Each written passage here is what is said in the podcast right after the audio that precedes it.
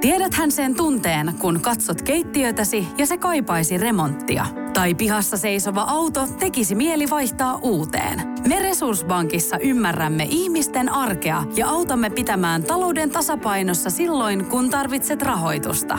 Nyt jo yli 6 miljoonaa pohjoismaista resursasiakasta luottaa meihin. Tutustu sinäkin ja hae lainaa. Resurssbank.fi Tämä on Radio Play alkuperäissarja. Maikkarin rikostoimittajat Jarkko Sipilä ja Pekka Lehtinen puivat viime vuosikymmenten kuohuttavia rikostapauksia niihin liittyvien äänitteiden kautta.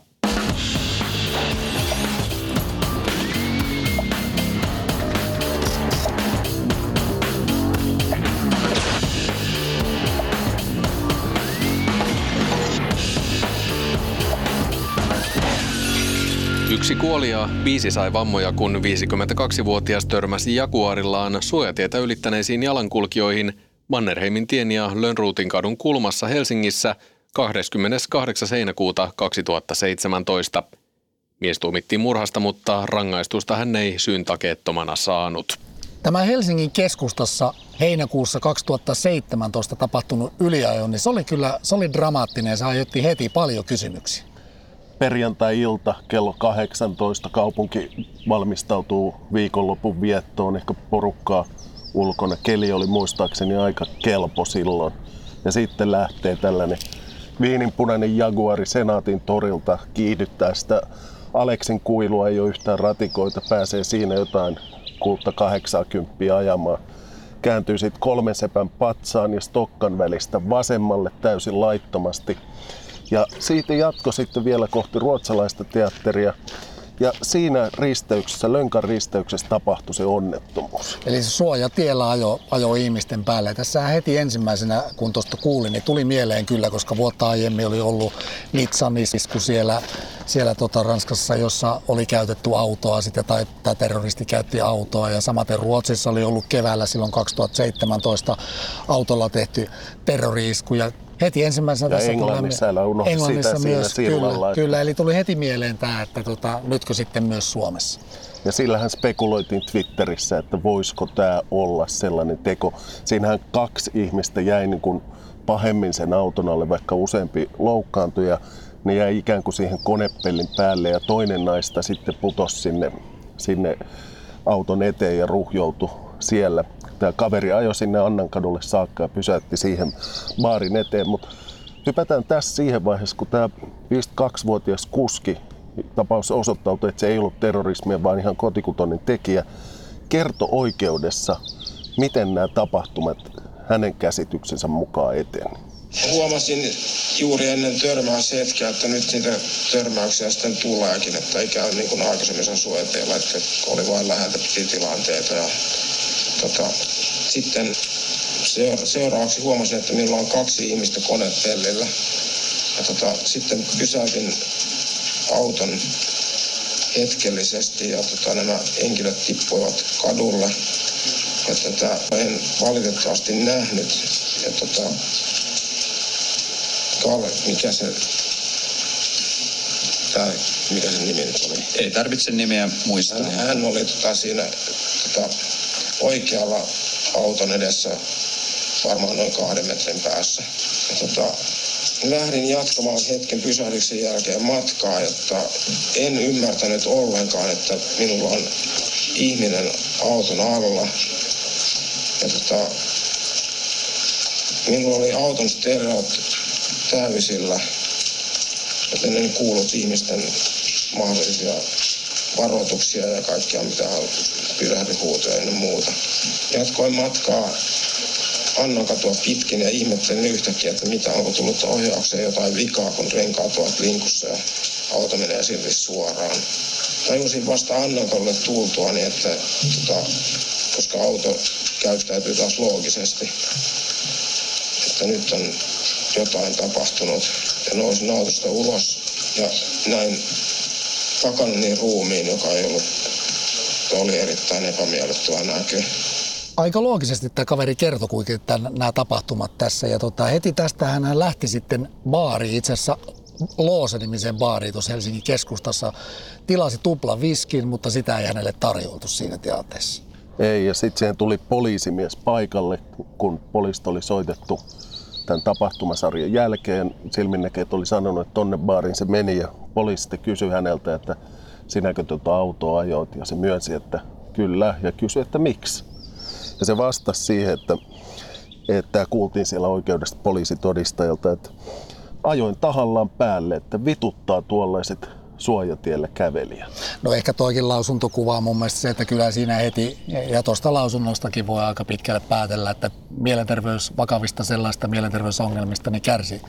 Tämä mies oli kärsinyt jo, jo pitkään ja ollut, ollut useamman kerran niidenkin takia hoidossa. Oliko 30 kertaa jo ennen näitä, niin, näitä ja tapahtumia. tapahtumia käsittääkseni 30. Silloin tapahtuma hetkellä tämä mies vetosi siihen, että hän kärsi tällaista paniikkihäiriöstä ja psykoosista. Ja, ja taustalla oli sitten vielä tuhopoltto, että se oli isänsä talon aikanaan 2000-luvulla poltto. Ja tästähän oli tätä, tästä kaverista, oliko 2015 KRP oli tehnyt tämmöisen vaarallisuusarvionkin vielä, vielä tota, mikä oli siellä kyllä pohjilla sitten, kun tämän kaverin entisyyttä ja vaarallisuutta arvioitiin. Sukulaiset oli ilmoittanut useita kertoja siitä, että, että hän on, on vaarallinen ja pitäisi reagoida sen toimiin. Se oli ajanut niin kuin edellisenä päivänä ja muutama päivä aikaisemmin holtittomasti, mutta viranomaiset ei reagoinut. Mulle tuli mm. kyllä tästä niin kuin mieleen se yliopiston suunniteltu joukkomurha silloin 2014, missä oli sitten kaksi syytteessä. Toinen passitettiin pakkohoitoon, mutta tämä toinen kaveri, tällainen parikymppinen kundi, niin, niin hän sai sitten kolme vuotta linnaa. Ja se kärsi sen, vapautui ja jäi oikeastaan niin oman onnensa nojaan. Mm. No nyt sitten silloin jouluna 2018 KRP peitetoiminnalla otti kiinni tämän kundin uudesta suunnitelmasta. Et kyllähän tämä yliaja ja tämä, tämä tota, yliopiston joukkomurhaa suunnitellut kundi, niin ne osoittaa, että että aikamoisia aukkoja tuolla puolella. On ja kertoohan se niin vakavasta ongelmasta tässä yhteiskunnassa. Tuolla voi olla kymmeniä, vähintään kymmeniä ihmisiä, jotka on ihan samanlaisessa tilanteessa ja pystyvät ehkä sitten jopa tällaisiinkin tekoihin, koska se mielenterveysongelma on, on tota, pahimmillaan sellainen, mihin, mihin sitten ei, ei nyt päästä sitten puuttumaan ja sitä saada sieltä, sieltä tota, huomattua ehkä, tai vaikka on huomattukin ajoissa, niin ei sitten kuitenkaan ole reagoitu ja puututtu siihen ajoissa ja riittävän pontevasti. En mä tiedä, mikä se on sitten se mahdollisuus sieltä, sieltä tota, poimia nämä pois. Muistatko, kun käytiin siellä silloin syksyllä 2018 Niuvanniemessä tehtiin rikospaikkaan juttua, niin silloinhan se ylilääkäri sanoi siinä, että, että tämä mielenterveyshoito on osittain vähän liikaa tällaista pyöröovi-juttua, että on lyhyitä jaksoja ja ihmiset päästään pois, että saattaisi olla kannattavampaa ottaa ihmisiä sinne niin kuin pidemmäksi aikaa ja rakentaa siellä sen, sen niin kuin pääkopan sisällön omalla tavallaan uudestaan ja ja se saattaisi olla hyödyllisempää kuin tällaiset lyhyet. Mm. Että musta oli aika fiksusti sanottu. Niin oli jo. Ja huolestuttavia nämä tietenkin on. Ja näistähän poliisi on että tämän tyyppistä ihmistä niin kuin enimmäkseen oikeastaan varoitellut, kun puhutaan terrorismista tai, tai tämän tyyppistä iskuista. Että ne on nimenomaan tällaiset mielenterveysongelmaiset, jotka tällaiseen, tällaiseen voi sitten tota syyllistyä. Ja tässä nyt on jotain esimerkkejä meilläkin nähty, että näin, näin todella on.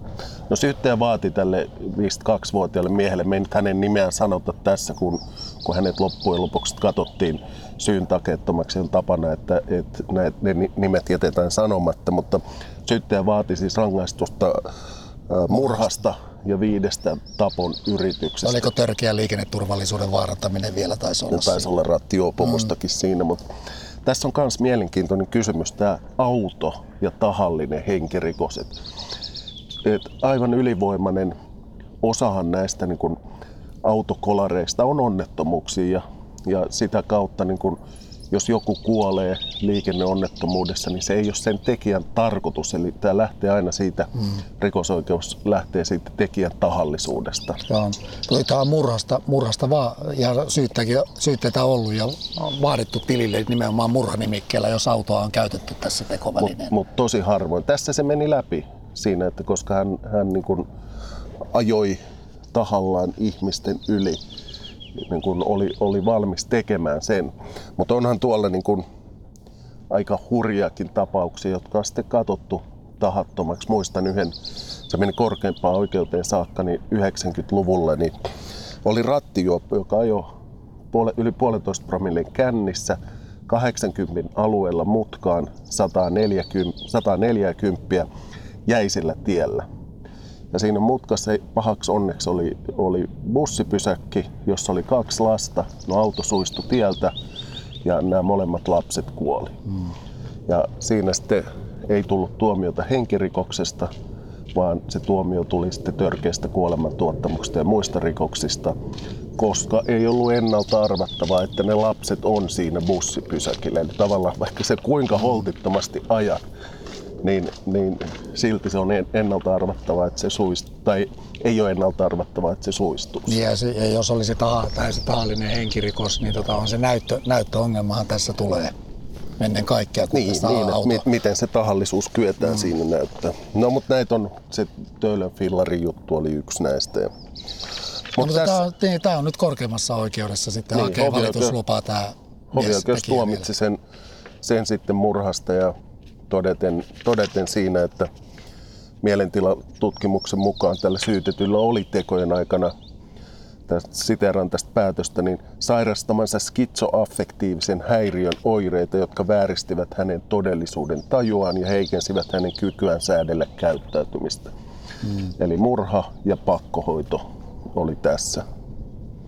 Et ehkä tässä niin kun loppujen lopuksi nyt tulee sitten se pidempi hoitojakso, joka olisi pitänyt tulla ennen näitä tekoja. No näin voisi olettaa.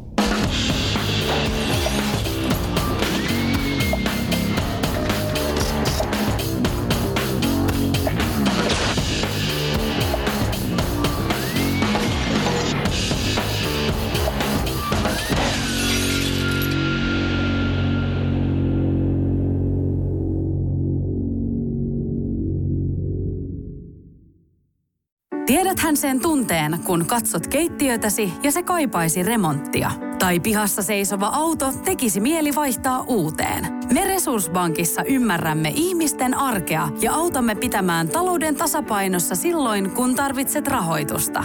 Nyt jo yli 6 miljoonaa pohjoismaista resursasiakasta luottaa meihin. Tutustu sinäkin ja hae lainaa. Resurssbank.fi